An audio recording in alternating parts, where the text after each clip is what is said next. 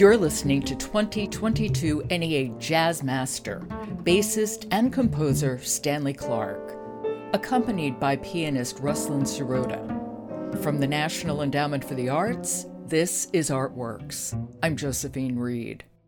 There's so much to say about Stanley Clarke, it's hard to know where to begin. He's played with jazz legends like Art Blakey, Horace Silver, and Stan Getz, among others. Clarke is one of the original members of Return to Forever, a jazz fusion group founded by Chick Corea that's been expanding the sounds of jazz for the past half century. Stanley Clarke has worked as a solo artist, placing the bass front and center as the lead instrument, and releasing a number of successful albums, including the epic School Days. He teamed up with keyboardist and singer George Duke for the Clarke Duke Project, touring and recording a number of albums together, including a top 20 pop hit, Sweet Baby. Firmly rejecting being pigeonholed, Clarke plays across genres, including performances with rock and roll giants like Keith Richards, Paul McCartney, and Ronnie Wood. Since the 1980s, he's composed some 70 film and television scores, including for John Singleton's Boyz n the Hood, Jet Li's Romeo is Dead, and the documentary Halston.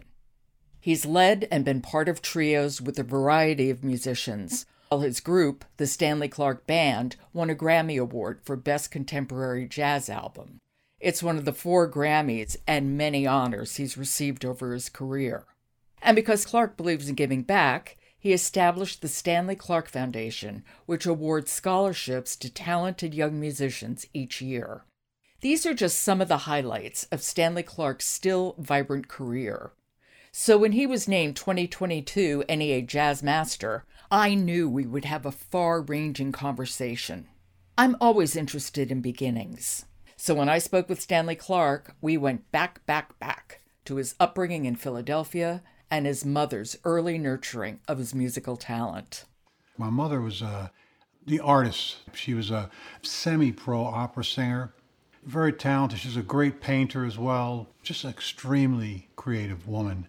And I think at a young age, out of the three of us kids, she chose me to be the one that would go take music lessons. And, and I started taking music lessons at a very young age. I, I had a short thing with the piano, uh, but, but although the piano stayed with me up until now, and I started playing bass eventually when I got to the age of uh, 12. Prior to playing bass, believe it or not, I played accordion. The first music lessons I did, I was.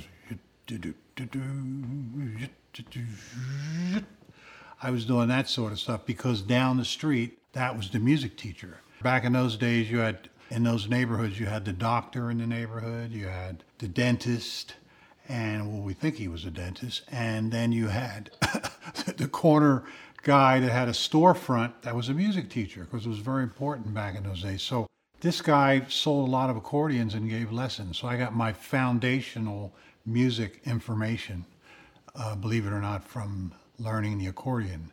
And eventually I got to the bass, and, uh, and it was things got really serious then. What was it about the bass, Stanley, that drew you to it?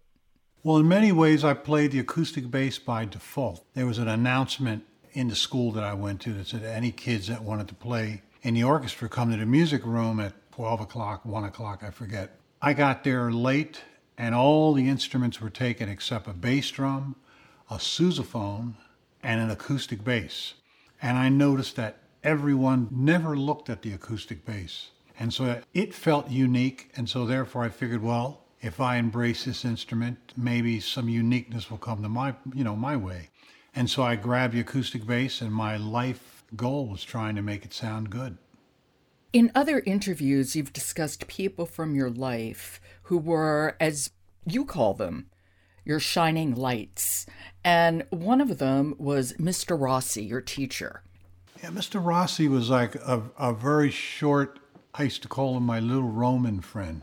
he was an Italian guy, and, and he, he, in many ways, is like really responsible for a lot of my musical values having to do with education and having to do with preparedness. He was old school. You know, sometimes he was a little rough when my hands weren't in the right position. He had a little paddle. Would he really do that? Uh, it wasn't wasn't hard, you know. Just you know, now he was a he was a great guy. He really taught me a lot. You know, when I started studying with him, I used to come late, and he used to sit me down and explain to me about the importance and the purpose of being on time. You know, not just be on time because someone else said to be on time. You know, when you look at how much achievement you're going to have, how fast you're going to rise. I mean, if you come late to your lessons all the time, there's things you're going to miss. There's an attitude you're going to have. There's an underlying attitude that may seep into other things, like how you practice, how you approach your instrument. And that was very interesting to me. And so I studied with him and I saw my improvement. I would like to think maybe it was a you know some sort of European approach to it. I don't know. All I knew he was the only guy I had ever met like that, and uh, we remained friends for the longest time. And another really significant person for you in those years was Harry Giamo.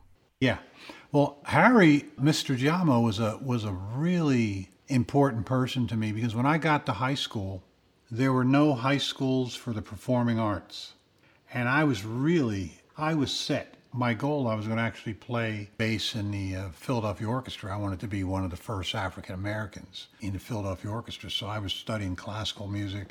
You know, I was in the music room a lot. I, I really, really, really found something that I was going to do, and I approached it very seriously. So there's a, there's this little story that I was, you know, I was get, getting ready to graduate from high school. I had a couple scholarships from various uh, music institutions. And I had this one course, which was chemistry.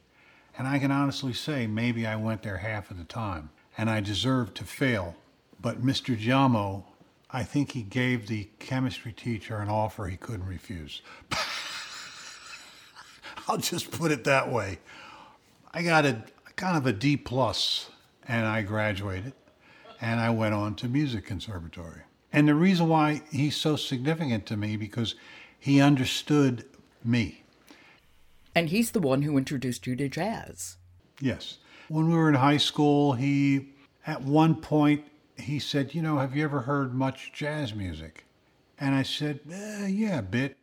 And he said, Did you ever hear Charlie Mingus? And he, he showed me a record called The Clown by Charlie Mingus and had this great picture of a clown on it, and it was an acoustic bass player that had a record. I thought that was amazing. Wow, this guy, I was used to, you know, you get a record, it's a singer up there with a microphone, you know, and here was a guy with a bass. And uh, so I got turned on to Charlie Mingus, uh, Stan Getz, and then later everyone else. And uh, I, I really thank him for that. When did you start picking up an electric bass and, and add that to your arsenal as well as the acoustic bass? The electric bass came around, I think it was 11th grade, somewhere around there. And basically, there were school dances, and guys would say, Hey man, can you make this gig and play the school dance? And at first, I brought my acoustic bass, and I would watch television and see the, you know, in those times the Beatles were coming on television and the Rolling Stones and James Brown. And so I got a, an electric bass, I think for about $15, 20 bucks. Kent, it was called a Kent bass. And I just thought it was cool. I thought I looked better, you know, my chances of talking to girls, you know, if I had this bass, it looked better than this acoustic bass, at least to me it did. And uh, yeah, it was just a cooler thing. And it was a really, my first electric bass was really raw. It was. and the amplifiers, you know, you just got the bass, take, took the wire, plugged it in, turned it up to 10, boom, and you go. It was fun. And the electric bass, still to this day, to me, is fun. I don't really look at it so much as a serious, I mean, it is a serious instrument. You can study in any college of music the electric bass. Uh, back in those days, you couldn't. Uh, the electric bass was kind of a second instrument to the acoustic bass, but I, I always had fun. When I played electric bass, I think of grooving, having fun, you know, playing loud. It's great. What do you think of when you play the acoustic bass? Unfortunately, it's a little more serious. I mean, unfortunately and fortunately at the same time, because it's a much harder instrument to play, number one. And number two, you have two really distinctive techniques you have to master. If you're a jazz player, you have to master pizzicato with your fingers. But then the other thing, which actually you start out with, is with the bow. And I mean, and that can be just torturous to the ears.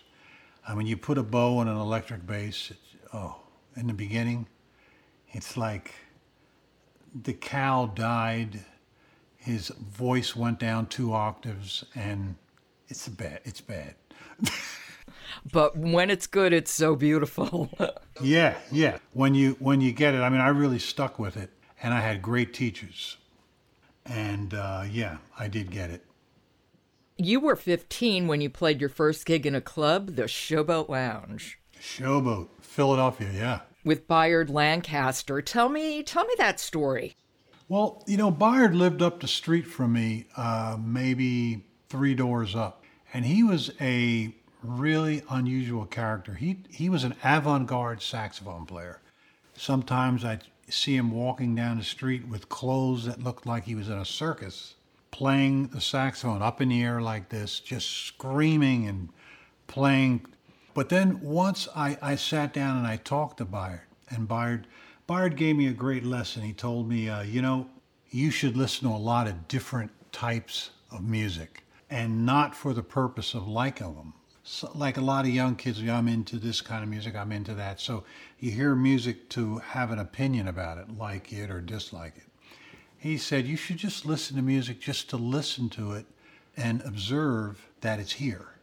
And if you want to make a, a point about it in your mind, whether it's good or bad, that's your own personal thing, but you should listen. So at that point, I started listening to African music, music from Puerto Rico, music from Cuba, music from Scandinavia, German music, Asian music. I listened to a lot of things. I sort of reserved my opinion about it.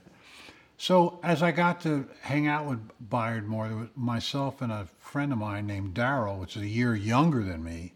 He played drums. Byard was a little crazy. He says, "Listen, you want to do a gig at a world famous jazz club?" I said, "Oh yeah, yeah." So we go play the Showboat. He put sunglasses on me. I had this suit, and and my drummer, the drummer was even younger, and he put these big wide sunglasses on that he had gotten in Paris, and kind of covered the guy's face. And we went in, and I remember the club owner kind of looking at us like this, but let us go. We sounded great because we were very had a lot of energy and we had a lot of skills at that age, and uh, it was great. That was my first experience playing in a jazz club. I I loved it. I loved it. You first played with Chick Corea when you were working with uh, Joe Henderson, correct? Yeah, yeah. Uh, I had been playing with Joe Henderson. I, I had started out in New York playing with Horace Silver, then I played with Art Blakey and a few others, and then eventually uh, Stan Getz, and then eventually I played with Joe Henderson. And we were playing a gig in Philadelphia, and our piano player couldn't make it a particular week. In those days, you would play one week at a club, six days. So we got there, something happened to the piano player, so Joe said, I'm bringing this guy down from New York, and his name is Chick Corea. So I'd heard of him, he had a record out, and I heard he played with Miles, and that's about it. And so he came down, and it was one of those kind of um, bonds musically that happened. We really bonded musically. It was almost supernatural in many ways because whatever he did, I knew what he was going to do, and vice versa. And so we kind of took over the stage and steered the rhythm section where we wanted it to go, and Joe was just following. it was great. You know, I sort of didn't see Chick for a while, and then I saw him later again, and a couple things happened, and we eventually connected up and uh, started playing together with a group. And that was Return to Forever.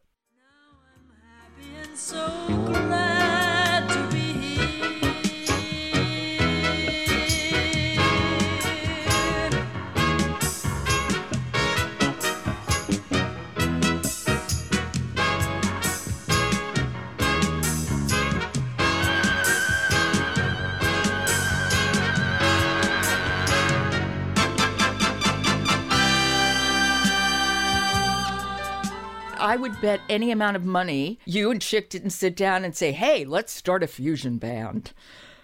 No, no, I don't, I don't think anybody did that. Yeah, I don't think so either. You know, when I try to explain that period to people, I have to be very specific. You know, you had guys like myself, Larry Coryell, Chick Corea, John McLaughlin, Billy Cobham, all the, the guys. Yes, we grew up and we listened to Coltrane and we listened to Miles, but we also listened to Jimi Hendrix. We listened to James Brown. Some of us listened to the Beatles. I was a sort of a Rolling Stone fan. So when the time came for us to make music, when we made those records, I used to get a kick out of the jazz critics that used to put us down uh, that music as if we were being dishonest. And in actual fact, we were the honest ones. We we were putting everything out there, and also Chick and myself had a pretty healthy classical music appetite. So our records had compositions. That's kind of what distinguished Return to Forever. We would get together and sit down, take a month off, and write our compositions, and you know, pencil, you know, the old-fashioned way, and really did it, come in and rehearse. And so I, I used to get a kick out of that. That that music was exactly what we were into at that time. When did you start composing? I, I, I started um, probably right out of high school.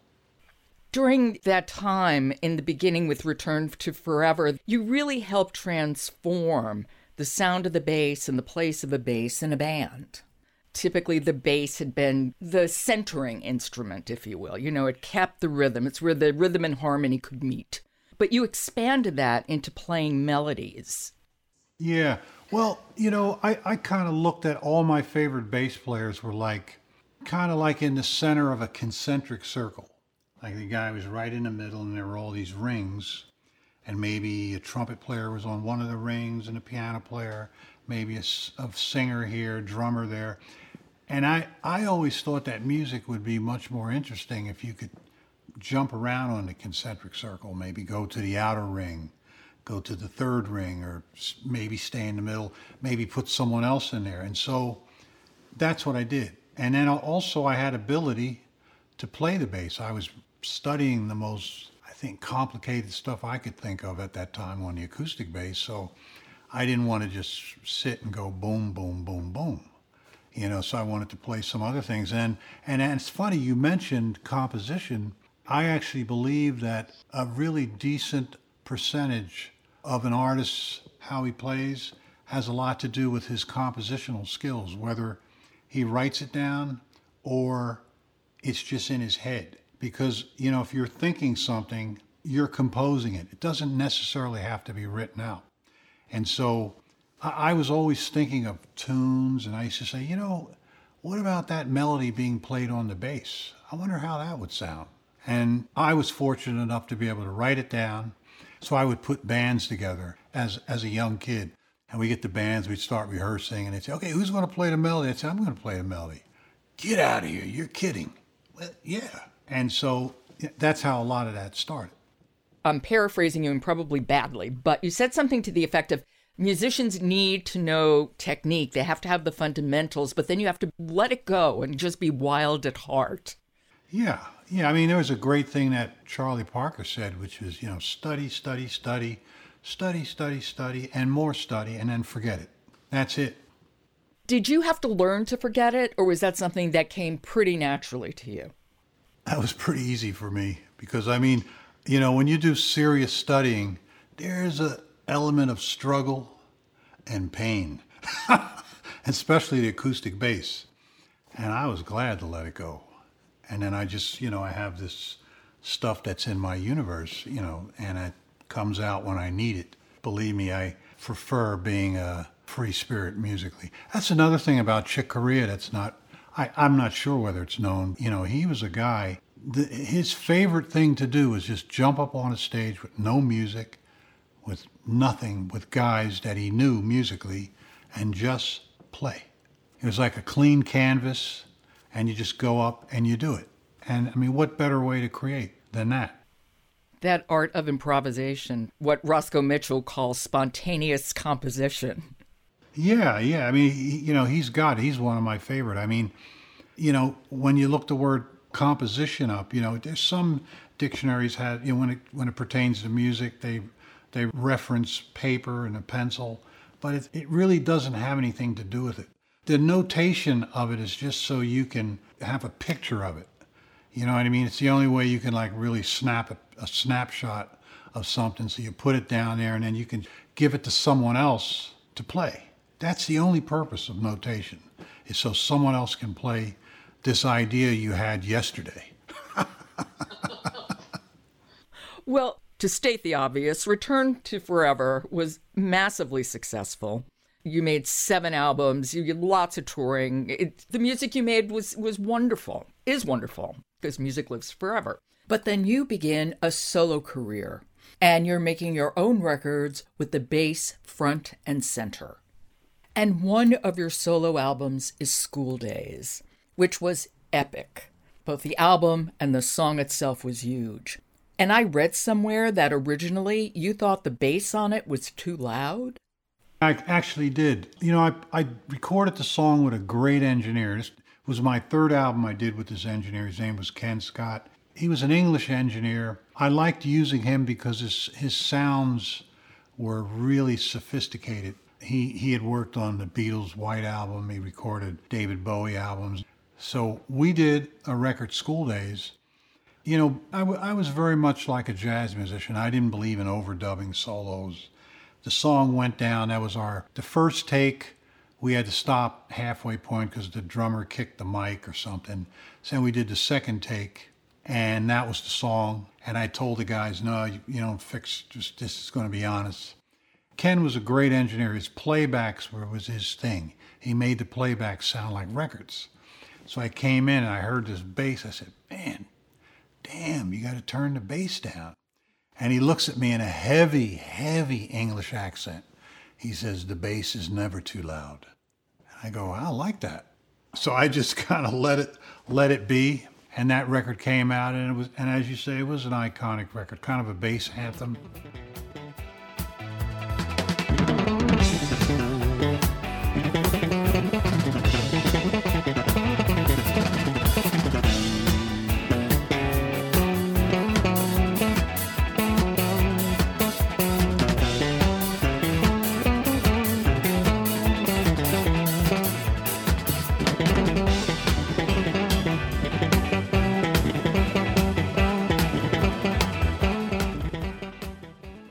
You know, when I when I wrote that song, it was it was interesting because Return to Forever was winning a Grammy, and I was so excited because I didn't know much about the Grammys.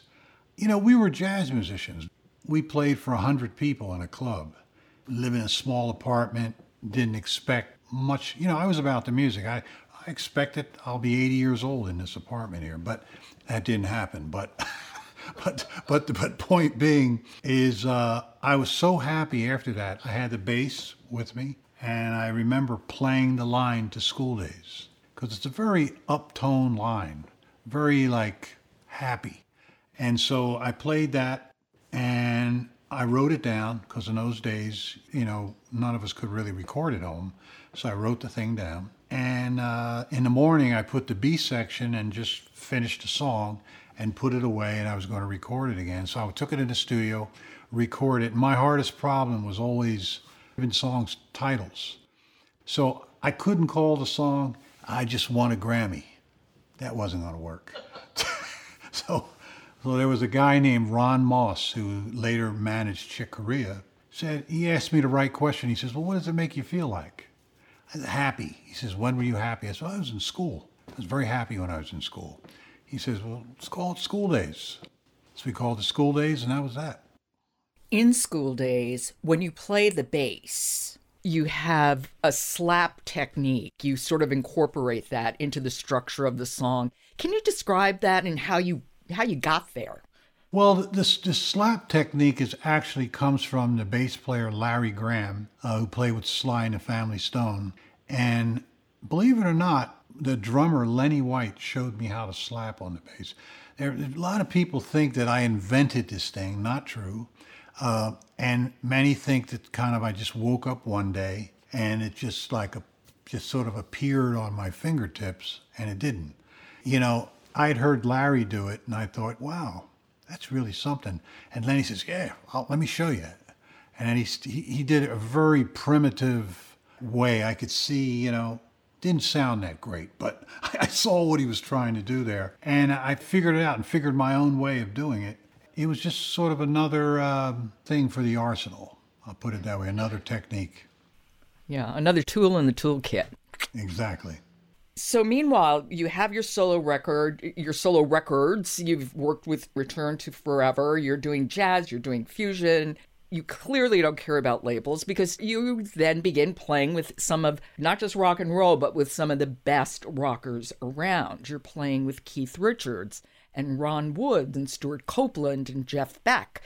Can you just talk a little bit about that time and, and what that was like and how different was it from playing the 100 people in your jazz club? Well, it was great. You know, uh, I think there's this sort of um, a thought that that's really not true. You know, jazz musicians, rock musicians, country musicians, classical music musicians, because we have played different music and there's different genres there, the, the idea that like we don't talk to each other or not play with each other is is really incorrect. I mean, we're all friends. I met Paul McCartney a long time ago. We were playing at uh, some club in London called Ronnie Scott's, and Paul came. And same with Mick Jagger. Our early days in Return Forever, we were playing at a little club called the Village Vanguard in New York. And Mick Jagger showed up with the head of Atlantic Records at that time. And, and they said, Yeah, yeah, we're playing over at the Madison Square Garden. You know, let's hang out after the gigs. It's just like the gigs. You know, we're here, they're there. And, you know, Stewart Copeland, I've known him way before the police. We go way back. You know, there's a lot of musicians that I know. And so the idea of playing different types of music, a lot of it for me had to do with friendship. I don't think musicians really look at, oh, now I'm going to play with a country musician, or oh, now I'm going to do this if someone wants you to play, they like your playing, you like the, them that person musically, or you like the person, you go do the gig and and let it roll. You know, providing you can play that music, you can play that genre of music.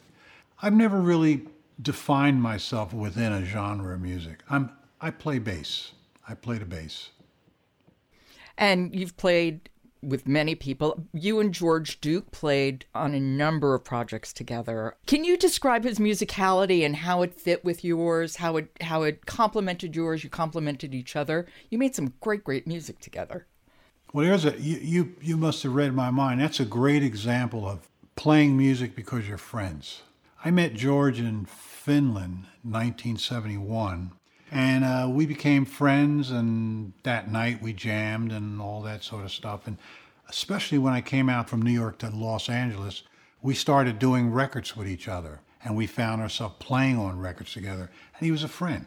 A really cool guy named Vernon Slaughter at Epic Records said, You know, you guys hang out so much, you should make a record. We'll call it the Clarke Duke Project. The record was gigantic, and we had a hit single, you know, because George was a great singer. Sweet Baby. Sweet Baby was like a top 20, top 10 single. Yeah, it's a great song. Yeah, it was a great song, and we had fun. Let me ask you take the Stanley Clarke band, your band that you're leading. What do you look for when you're looking for people to be part of that band? Well, first and foremost, they can play the charts. Some of the charts are a little difficult. And so the guy has to be able to play that. And if he has a great personality, it's perfect. That's really pretty much it. I like young players. I, I like to pass down what I've learned because that was done to me. When I played with uh, Stan Getz, particularly Art Blakey, that's probably out of all the older bands I played with, the one I'm the most proud of is Art Blakey because so many people went through his band, even though they don't mention mention it much online. But myself and Chick Corea, we were jazz messengers, Art Blakey and the Jazz Messengers. And I mean, every, from Wayne Shorter, Lee Moore, all kinds of people went through his band. And I, I think it's because we didn't record with him much that uh, were not mentioned. But I was there, I toured with him for about a year, and I learned so much from him. He was crazy, but man, was there was a wealth of information there. You played with some great, great drummers. You still do. I'd love to have you talk about that relationship you have with Lenny White, who you've played with practically your entire professional life. Yeah, Lenny Lenny's one of those musicians that, like Chick, whatever he does, I know what he's going to do, and vice versa. It's, it's really interesting. You know, music is like language, and once you understand a person's language and even the the sub language that's within the language, we're playing jazz, but that person has a particular way that he plays, that he takes that language, like slang. And once you understand that, man, the sky's the limit with that person. It's a beautiful, beautiful thing. I have that with Chick, I have that with Lenny, a few other people. What's the difference for you between recording in a studio and performing live? Well, you know, recording in a studio, if, if we're playing a chart and you're playing something for the first time, you know, it, it has its good points because you're playing something new. If you're in there with some new guys, it's great. You know, then you have the, the advantage of having great sound. But, you know, when you're playing live, there's so many other advantages uh, musically because uh, if you have a great audience, you have the interplay, the energy, a lot of energy. And then you have the idea of spirit of play, where you have people playing off of each other. So you have all these different things. And then you don't have the time constraint. I did a lot of studio work when I first came to New York, played on a lot of records. And, you know, you have to learn how to be able to like shine immediately. Snap of a finger, bang, you're right there. Some you know, playing live, sometimes you can take time. You can do a lot more things, longer, play longer, take the time to roll something out. It's, it's great. And you also did Forever with Chick Corea and with Lenny White. And that that was two discs. The first disc is recorded live from concert appearances. Yeah.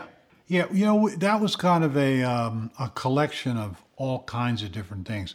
I mean, some of that stuff was just rehearsal. We were rehearsing to play at the Hollywood Bowl, and we were in a studio and we just rolled the tape and recorded everything.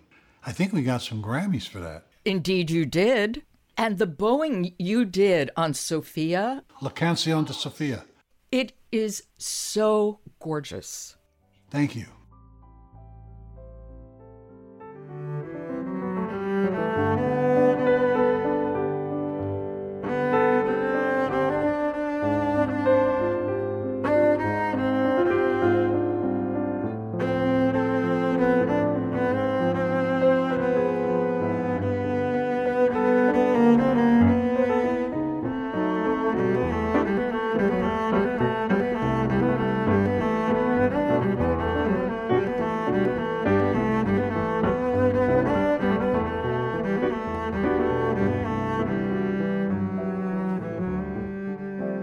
Yeah, it's a nice, uh, nice piece song song for Sophia. Sophia, my, my wife, she likes it when I play with the bow. And so I was working on uh, some of the Bach cello suites. You know, she would always come in and go like, "That's not quite right yet." and so I said, "I'm going to write a Sophie song," and so I did. You also got this super group together, three basses with Marcus Miller and Victor Wooten. Yeah, that was um, that was one of those kind of almost provocative ideas. You know, three basses, three premier basses, and we went around the world. And I mean, my God, so many people came out to see us, and all the promoters were afraid. They thought we were going to just blow up their PA system what we did was we devised a, a really amazing way to so that wouldn't happen. We uh, phasing. So we had Marcus Miller's bass right down the middle. Victor Wooten's bass was to the to the left, and I was stage right. So all three basses were never in one area at the same time. You know that the speakers would start to have convulsions, you know, and just blow up.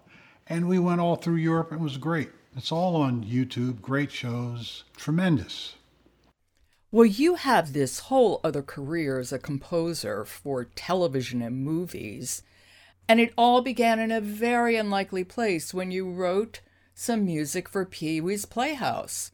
Well, Pee Wee's Playhouse, well, first of all, that show was an interesting show. Like, they had different composers come in for different episodes. I received an Emmy nomination for that.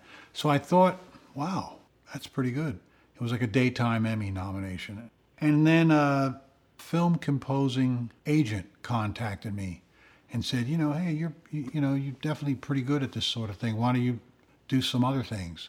And then I started doing some other shows and never looked back. Been doing it ever since. You have a band, you have a solo career.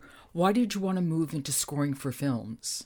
Well, film composing is an interesting, I think I can still call it an art form. It's something that combines a lot of different skills. Like, obviously, you got to be able to write music. You have to have a mathematical mind because you're dealing with picture. And so maybe you have to write from here to here. And if you're doing an action picture, I remember once I was doing a Jet Li movie called Romeo Must Die, and I had to write this music, and you have to catch when a guy's leg kicks through a door or he kicks a guy in the head. So you have to measure all that out. And at the same time, it has to sound musical. And so there's a way to do that, you know, where you pick the right tempo, like you pick all the different spots. Say there's three spots, the guy kicks here, he falls down here, another guy, whatever. And you can pick the right tempo where each one of those things happen on the beat or off the beat or something. And so there's a mathematical way to do that. So you have to kind of have that together. Also, there's social skills. You know, when you're doing a movie, you're going to be dealing with particularly a director maybe for two months. The guy has to know that he can like you. he has to know he can talk to you. Well, clearly, you and John Singleton were able to talk together. You did a few films with him. I did his first three movies, and then we did a couple other things too. And it began with Boyz n the Hood. What do you remember about that film? Boyz n the Hood was much like a script that you would expect from a guy in college, like a college film. It was very like humble, very sober. You know, just it didn't have a lot of bells and whistles. So I remember reading it going, wow, okay. You know, but when John got to shoot the movie, I understood the purpose of his scripts. His scripts were just his framework. Because then when you got, you know, all this other stuff, this flavor of the the hood, the, the, the, the way people talked, the way they moved, which was not written in the script because he couldn't. It would be stupid to write that stuff in there. So, you know, so I started writing the music from the script. And then when the movie came, when the movie came to me, it was interesting taking some of that music and laying it up against the picture, and I was surprised that it's a lot of it worked. It's a wonderful art form. I tell you, some of the smartest people I've ever met make movies, you know, because it's an interesting thing. It's kind of like you're deciding to create life, but in a parallel universe. That's a cool thing. Well, a couple of years ago, you were the artist in residence at the Detroit Jazz Festival, and you actually conducted a 60 piece orchestra performing the score from Boyz n the Hood, the sound- soundtrack, as the film played. That had to have been interesting and kind of daunting. I would have been daunted by it. That was probably technically the hardest thing I ever did. We said yeah, so uh, I was going to do three nights. So I did one night was a jazz night, straight ahead. Second night was fusion. The third night I'm I'm going to conduct this 60 piece orchestra, and we're going to show nine really significant scenes out of Boyz n the Hood. Never did we think, how are we going to do this? like what are we going to do so my guy that works in my office and my engineer who's a bright guy we really had to construct this whole design how to do it and unfortunately we found people that had done that before you know we had these huge screens it was in kind of an amp- amphitheater downtown uh, detroit and so it had to be big enough the sound had to be right the orchestra was there we had to provide sort of a click track for the orchestra so they'd be in sync with the picture. And then the mixers were back there, one guy mixing the orchestra, and then we had like a rhythm section with it, and it was pumped up. And I tell you what, it came out perfect. And when I came off the stage, I think I had lost five pounds. And, and I remember saying, This is beginner's luck. if I had to do this all over again, it would be a complete disaster. You know, this this was this was one of those moments. It was really magical.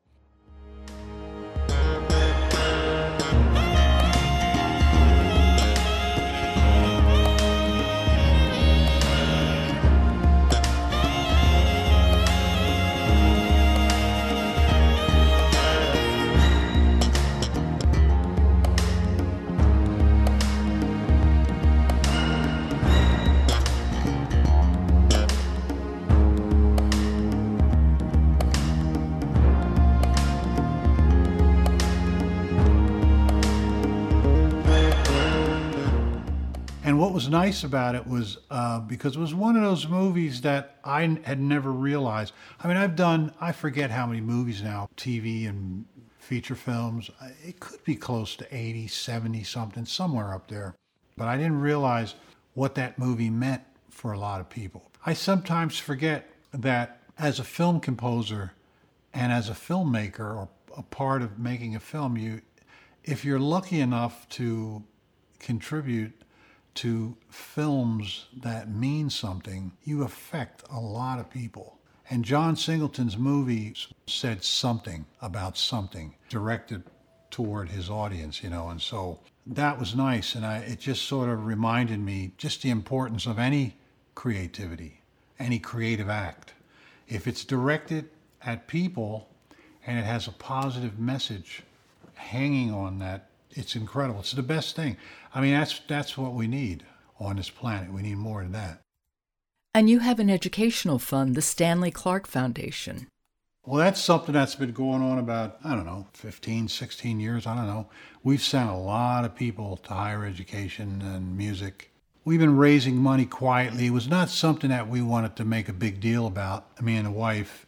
And during the year, many people would apply to the scholarship from all over the world. And they'd come in once we did a process of elimination and we had five finalists. And then we'd have a concert. And they'd come and they'd play. And the, the difference between our scholarship foundation and others is that everybody wins. Top two people get the biggest, the most amount of money. Then the next person gets a certain amount of money. And then the last two get cash to do whatever they want to do with it, a significant amount of cash. And, I'll, and the reason why I did it was because I remember when I was going to a music conservatory in Philadelphia, my biggest problem was just having money. You know, playing playing the bass is you had to rehair the bow, buy rosin. The strings were really expensive, and had an apartment, thirty five dollars a month, food. You know, it was it was just at that time it was just that was a lot for me. And so I remembered that. And I remembered kids that would go through that kind of hassle. So we gave cash awards. And so it was a very festive, very happy thing. All the people you mentioned, like Stewart Copeland, all those guys would come down, Sheila, Flea, you know, a lot of people would come down and, and we'd have a great time and we'd play, all the judges would play, then we'd play with the kids. And it was a lot of fun. Stanley, let me ask you finally. You've got four Grammys, many other awards, the key to the city of Philadelphia, and now you're named an NEA Jazz Master. And I really would like to know what that means for you. Well, you know, you know, awards in general mean a couple things to me. One, I was a guy that that started something many years ago, and all I knew was just to work, and the next day work and work and work. And sometimes it's nice to be acknowledged. And if it comes in the form of an award, that's great. Now, there's some awards that mean more than others. Like this award means a lot because it's, uh, I think it's, is it one of the highest awards you can get as a jazz musician? It's the highest honor the nation gives to jazz musicians. There you go. that's special. It's, you know, it's great. It's in the form of uh, an acknowledgement. It makes you think of your life in retrospect, all the things that you've done. And it's nice that people are out there that are caring, observant enough to recognize something that you've done and and award you something. It's, it's wonderful. Thank you. And so well deserved. Many congratulations, Stanley, and thank you for giving me your time. Thank you. That was bassist, composer, and 2022 NEA Jazz Master Stanley Clarke. The concert honoring the NEA Jazz Masters took place at SF Jazz on March 31st. And you can watch, listen, and enjoy it in its entirety at arts.gov. You've been listening to Artworks produced at the National Endowment for the Arts. Follow us on Apple Podcasts or Google Play and leave us a rating. It helps people to find us. Next week, I'm speaking with the Poet Laureate of Kansas, Huascar Medina. Make sure you listen. For the National Endowment for the Arts, I'm Josephine Reed. Stay safe, and thanks for listening.